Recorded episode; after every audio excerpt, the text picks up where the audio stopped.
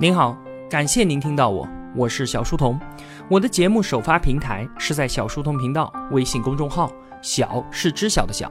为了方便您收听往期节目，所有的音频我也会更新到喜马拉雅之类的各大音频平台。那如果想与我们互动交流的话，请在公众号内回复两个英文字母 QQ，我会把交流群推送给您。小书童将常年相伴在您左右。我们正在解读《激荡十年，水大鱼大》，作者吴晓波。我们的讲述啊，到了二零一六年，在这一期节目当中呢，我们要聊四个话题。第一个话题是所有人回忆起二零一六年都会想到的三大黑天鹅事件。第二个呢，是互联网领域出现的现象级的风口，直播平台还有共享单车。第三个话题啊，我们要通过曹德旺算账和方便面经济学来看一看这一年实体经济它所面临的困局和转机。最后一个话题，二胎政策的全面开放。本期节目的文案有七千三百个字，我会用大约二十七分钟的时间来为您讲述。二零一六年发生了很多令人意想不到的事情。那些之前人们认为绝对绝对不会发生的事情，却成为了事实。而且，当这些事真的发生了之后，我们都不敢断言他们到底是好事儿还是坏事儿呢？首先，三月十五号，AlphaGo 击败了人类围棋大师李世石。其实啊，人工智能对于人脑的挑战，早就在二十年前就已经开始了。九六年的时候，深蓝就战胜了排名第一的国际象棋高手。卡斯帕罗夫，零五年，库兹韦尔出版《起点临近》，他在书中就预测说啊，到了二零二七年的时候，电脑在意识上将会超过人脑；到了二零四五年，那么严格意义上的生物学上的人类就将不复存在了。我们的未来那可不是在经历进化，而是要经历爆炸呀！当年库兹韦尔近乎疯狂的猜想，如今正在变成现实。李世石他自己说。人类有心理上的摇摆，即便是知道准确答案，但是在落子的那一瞬间，就有可能选择另外一条路。而 AlphaGo 绝对不会有任何的动摇。面对毫无感情的对手是非常难受的事情。李世石的这一番话，道出了人类面对人工智能的时候内心的恐惧。他在第二局落败时黯然落泪的镜头，让我们所有人都触目惊心。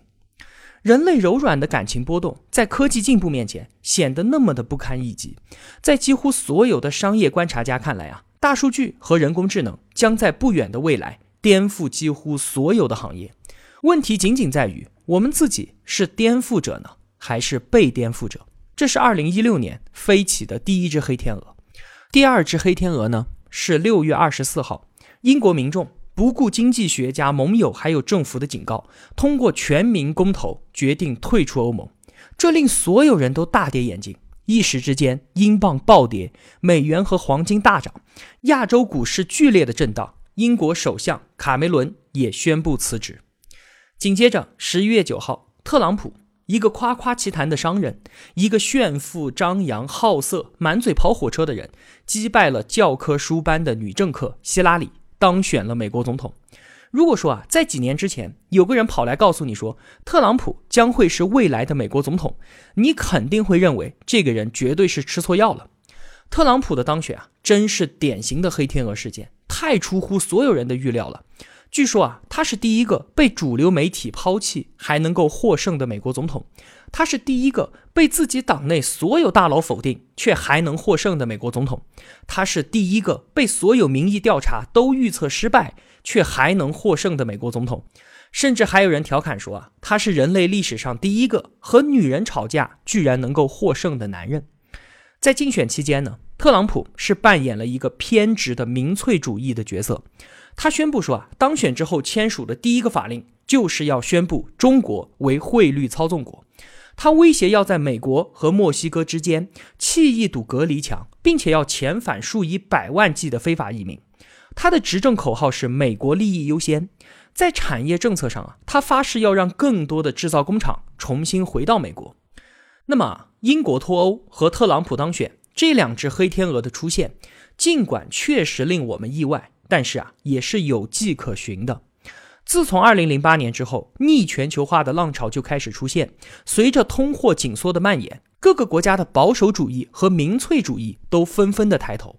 像是俄罗斯的普京、日本的安倍晋三，都是依靠本国利益第一的强硬政策才赢得了民意的。在欧洲的其他国家，像是德国、法国还有意大利，右翼的力量也是在不断的壮大当中。这两起黑天鹅事件，无非就是这一趋势的。极端化的呈现。二零一六年这三大黑天鹅事件啊，应该说是无人不晓了。我呢也就不再赘述。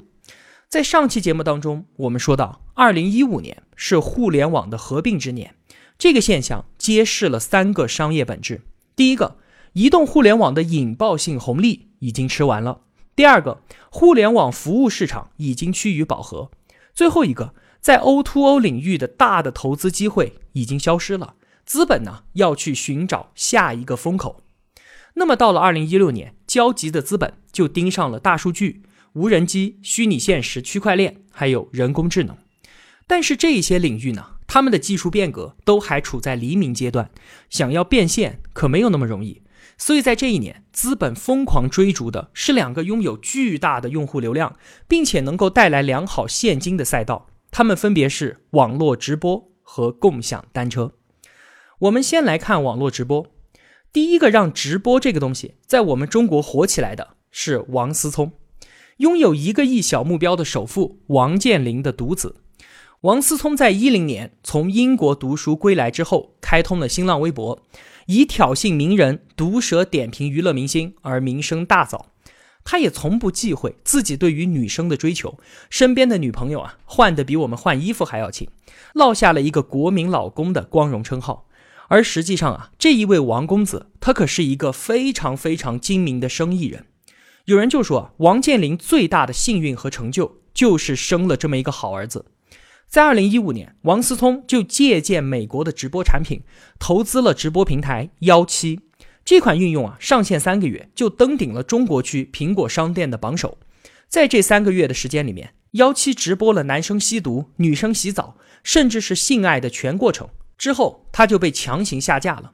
但这个行业已经在中国被迅速的催热。接下来的一年时间里面，全国出现了两百多家直播公司。到了二零一六年的四月份，直播的注册用户超过两亿。除了创业公司之外啊，几乎所有的互联网巨头都参战了。阿里巴巴推出了淘宝直播和天猫直播，试图尝试边看边买的购物新模式。而腾讯呢，则是一口气。开通以及投资了九个直播平台，那在平台林立的背后，自然是涌动着无数的资本。其实啊，在二零一六年三月份，被誉为直播鼻祖的两家美国直播平台，一家已经轰然倒下了，另一家在去年就被 Twitter 给收购了。而在我们中国呢，在投资人的鞭策之下，直播公司仍然希望通过烧钱的方式杀出一片天地来。在同行业的竞争过程当中啊，直播公司之间互挖墙角、打口水仗、用机器刷票、自己给自己打赏之类的行为，早就已经是行业内公开的秘密了。像是位居行业之首的映客，在二零一六年一月份的时候啊，就三次被苹果商店下架，原因都是刷榜。而映客他自己很委屈啊，因为是竞争对手在帮他刷榜。中国互联网市场环境很恶劣，竞争可以说是不择手段的。那如果说啊，资本在直播行业杀得人仰马翻，全无底线，那么在共享单车领域，他们就只能够说是在蒙眼狂奔了。最早提出共享单车这个概念的人叫做戴威，他在读北京大学的时候啊，通过 OFO 的公众号呼吁北大师生共享出自己的单车。三个月的时间，OFO 收上来了一千多辆单车，戴威他们呢为这些车上牌、刷漆、装锁、使用密码。后来呢，OFO 走出了北大校园，在人大、北航、北师大等等十五所高校同时运营，获得了四十多万的注册用户，服务了一百多万的高校师生。紧接着，投资机构金沙江就找到了戴威，替他算了一笔账。他说啊，每辆车的成本两百，如果每天每张车使用频率是八次，使用一次呢要交五毛钱，两个月就能够回本。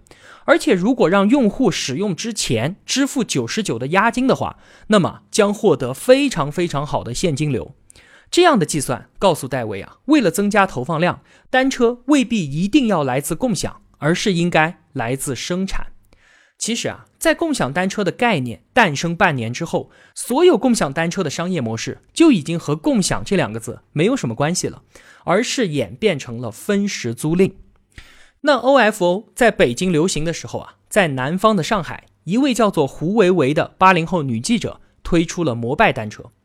摩拜从第一天开始就是自己造车的，而且也是从第一天开始，他就在四处谋求资本的支持。当胡维维还在闭门造车的时候，愉悦资本就投入了三百万美金。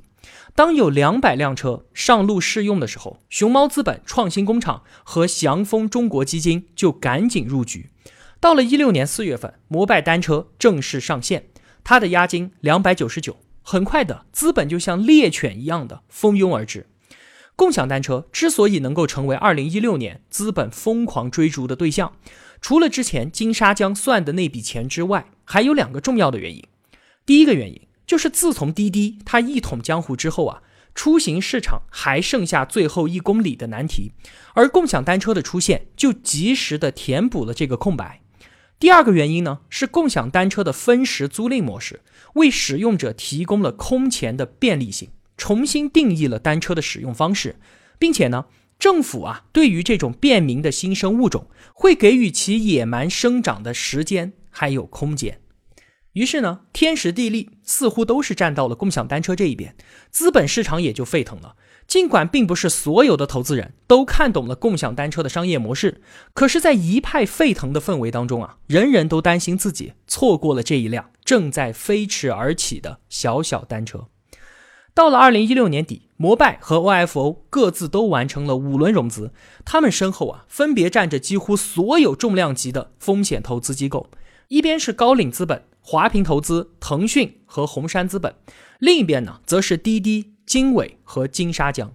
共享单车的战斗啊，也是越来越激烈复杂，小蓝车、小白车、小绿车纷纷都上路了。人们调侃说啊，是不是集齐了七种颜色就可以召唤神龙呢？到后来啊，市场上冒出了三十多家共享单车，人们就感慨说啊，制约我们国家共享单车行业发展的最大因素，应该是颜色不够用了。那我们说完了互联网的直播和共享单车，我们再转过头来看看实体经济。在二零一六年啊，有一位七十多岁的老企业家火了，他名叫做曹德旺，他的福耀玻璃可是我们中国最大的玻璃生产商。他为什么会火呢？原因是他把工厂搬到了美国，他在美国俄亥俄州投资了十亿美元建设的工厂，大到可以装下四十一个橄榄球场。这一位心直口快的老企业家就算了一笔账，他说啊，首先美国没有增值税，其次美国土地基本不要钱，电价呢是中国的一半，天然气只有中国的五分之一，再有运输成本。在美国啊，每公里的运输还不到一块钱人民币。他们那边确实是人工成本高，蓝领工资是中国的八倍，白领是两倍。但是中国的人工成本也是在逐年的上涨。过去四年间，人工工资涨了三倍。那么综合算下来呢，我在美国开办工厂，总利润可以增加百分之十以上。那与曹德旺算账相呼应的，天津财经大学教授。李伟光提出了一个叫做“死亡税率”的新名词，什么意思呢？就是在二零一五年的时候啊，我们国家企业的税负约为百分之三十七，最高的年份啊，曾经达到百分之四十左右。那在李伟光看来呢，如果企业的总体税负超过百分之三十，就有可能导致企业利润过低，失去投资和创新的能力。税费征收到这个程度，就属于死亡税率了。另外啊，我们国家实体产业的困局和转机，还可以从一包方便面当中读出来。三十年以来，我们中国的居民收入增长了四十一倍。一九八六年，一名上海的应届大学毕业生月薪是七十六块钱，一六年呢是四千九，而一包方便面呢，八六年的时候是三毛五一包，一六年是一块五，只涨了四倍。它是中国涨幅最小的商品，也是性价比最高的食品。而同时呢，方便面产业却面临着空前的危机。二零一五年啊，这个行业内最大的企业康师傅利润下滑了超过百分之四十，将近一半啊！这可以说是断崖式的下跌。在这个行业当中，二十二家龙头企业有六家已经退出市场了。方便面这个东西啊，是一九五八年一个日本人发明的。当时日本呢正值战后重建的繁忙时代，所以方便面的出现大大提高了人们吃饭的速度，这样就能够节省更多的时间拿来工作。那方便面进入我们中国是八十年代的时候，当时的我们就和五十年代的日本是一样的。都是处在非常类似的经济重建的时期，所以它很快就受到了市场的欢迎。方便面的巅峰是在二零一二年的时候，全球销量突破了一千亿包，单单我们中国市场就卖出去了四百四十亿包，这就相当于每年每人都要吃掉三十四包方便面。而从这一年之后呢，它的销售量就掉头下坠，很快沦为了一个夕阳级的品类。吴晓波说啊。这小小的一袋方便面当中，其实藏着中国消费和产业转型的两大秘密。第一个秘密叫做消费升级。在过去的几年当中啊，对于食品行业造成冲击的，当然有互联网模式。我现在在家里面可以点外卖，想吃什么都没问题。那我干嘛还要去吃方便面呢？其实啊，除了这个之外，影响最大的还是人们从内心最深处健康理念的迭代。中产阶级的崛起以及健康意识的觉醒，使我们更加关注添加剂、转基因、纯天然这些概念。那么相对应的，像是方便面这样强加工型、还有大量添加剂的食品，就自然被视为垃圾食品了。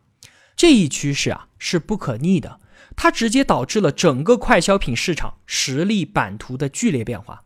那不光是方便面，就连康师傅旗下的像是茶和果汁这些产品，销量也是在不断的下滑。另外一家大型企业娃哈哈，同样也是连续几年业绩下滑，特别是它的明星产品营养快线销量啊几乎腰斩，甚至像是可口可乐这样的公司都感到了巨大的压力。那么与之对照的景象是什么呢？是像酸奶这样的。带有健康概念的产品和企业，则在高速的成长。这是方便面当中的第一个秘密：消费升级。那我们看到的第二个秘密呢？是农民工红利的消失。数以亿计的农民工群体，一直都是我们中国制造低成本的核心能力之一，而他们也正是方便面最大的消费人群。从二零一一年开始啊，农民工总量的增速持续的回落。如果我们把方便面的销售下滑曲线和农民工增速的回落曲线做一个对照的话，我们就可以清晰的看到啊，他们几乎都是在二零一二年达到了历史峰值，然后呈现同步的下滑。也许啊，没有什么理论能够比曹德旺算账和方便面经济学更为直观的了。如果把中国的产业经济转型称为改革的下半场，那么消费升级、劳动力优势再造。还有合理减税，无疑是改革下半场最为核心的几大主题。在二零一六年啊，受到所有人关注最多的应该是二胎政策。从这一年的一月份开始呢，我们废止了严厉执行长达三十五年的计划生育，转而推行全面二胎政策。吴晓波在书中啊特别提到了一个人，说这个人为此尽到了一份推动之力，他叫做梁建章。提到梁建章呢，大部分人都知道他是携程四君子之一。在梁建章三十岁的时候啊，与沈南鹏、季琦和范敏创办了携程旅游网，他出任首席执行董事。而我们并不熟悉的呢，是他另外一个身份——学术界的知名人口学者。携程零三年在纳斯达克上市，成为了百亿市值的公司。零七年，梁建章百战归来再读书，辞去了全部职务，远赴斯坦福大学读经济学博士。就是在他的求学期间啊，他关注到了我们国家的人口问题。他说啊，我分析了很多国家的数据之后，发现创新和创业与人口结构有着很大的关系。在上个世纪九十年代的时候呢，我们国家每年有两千万的新生人口，可是到了二十一世纪之后，这个数字降到了一千五百万。如此剧烈的人口结构变化，在世界历史上那都是绝无仅有的。一九八零年开始的计划生育一直被视为基本国策，当时的决策者就认为，如果多生一亿人，那就必须要多生产八百亿斤的粮食，这对于当时的中国而言，无疑是巨大的包袱。所以计划生育执行的非常严厉，号称是天下第一难事。然而三十多年之后，情况已经完全不一样了。中国的生育率下降到了一点五以下，上海呢更是下降到了世界最低的零点七。这可就意味着一代人要比上一代起码少百分之三十，中国人口将进入一个长期负增长的通道当中。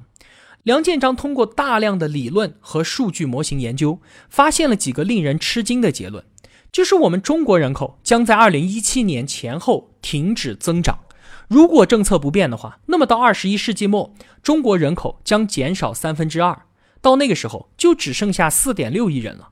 而且，如果取消计划生育，并不会造成生育率的大幅度反弹。相反的，要鼓励大家生孩子，还会是一个不轻松的工作。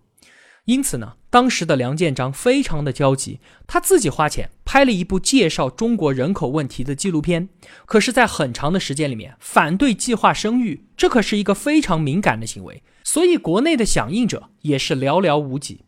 到了二零一二年的四月份，梁建章出版了一本书，叫做《中国人太多了吗》。这可是我们国家第一本正面批评计划生育的书。紧接着，他与几位知名学者联名发起了一份题为“停止计划生育政策”的紧急呼吁的意见函，向全国人大提交了尽快启动《人口与计划生育法》全面修改的公民意见书。到了二零一三年啊，携程发生了严重的经营性危机，梁建章临危受命回国重掌帅印，而他并没有放弃改变基本国策的努力。到了二零一四年，在他的推动之下，斯坦福大学经济政策研究院和人文经济学会举办了二零一四人口与城市发展论坛。在这一次论坛上，最最重要的议题就是中国的人口问题。终于啊，在梁建章这些人的努力之下。对于人口政策的讨论不再是一个禁区了。二零一五年的十月份，党的十八届五中全会上正式宣布推行全面二胎政策。如果说啊，三十多年前的中国害怕新生人口把国家吃穷，那么到了今天，这笔账就完全换了一个新的算法。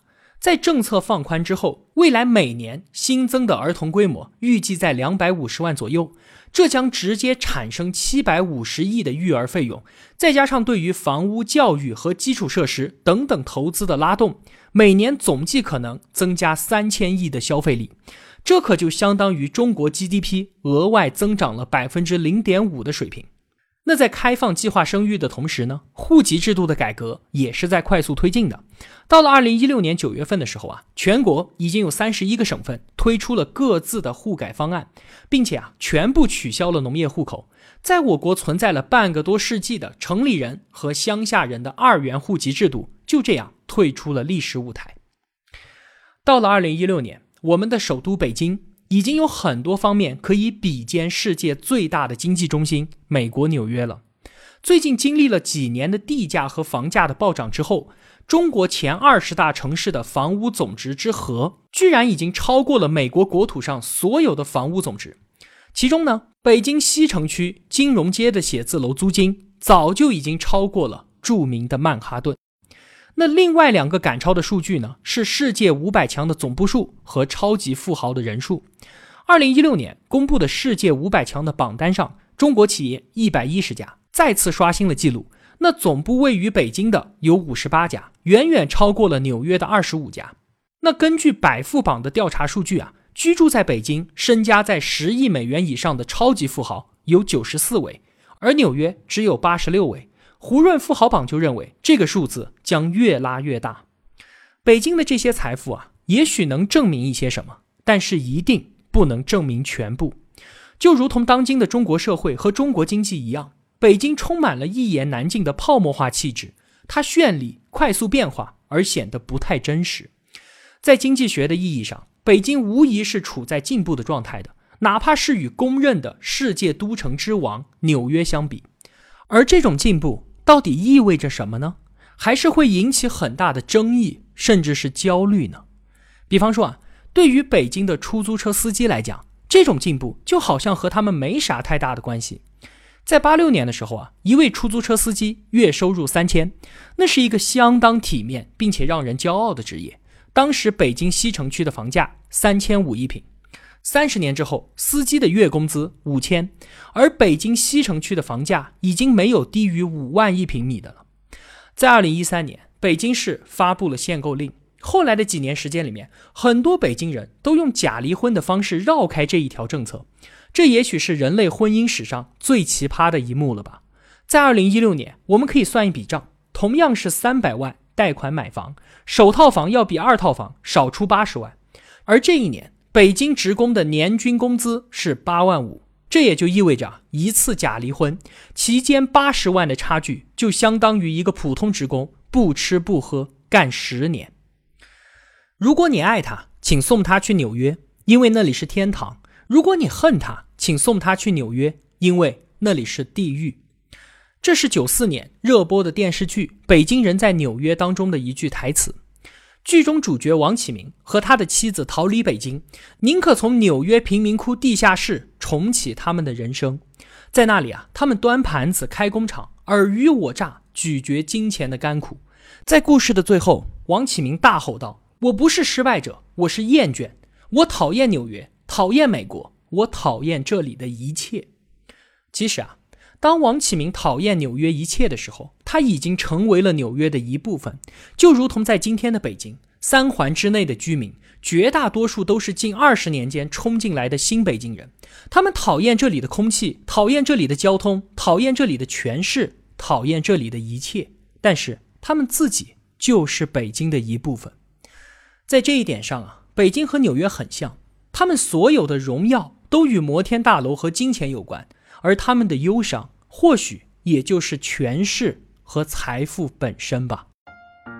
好了，这就是激荡十年当中的二零一六年，我就为您分享这一些。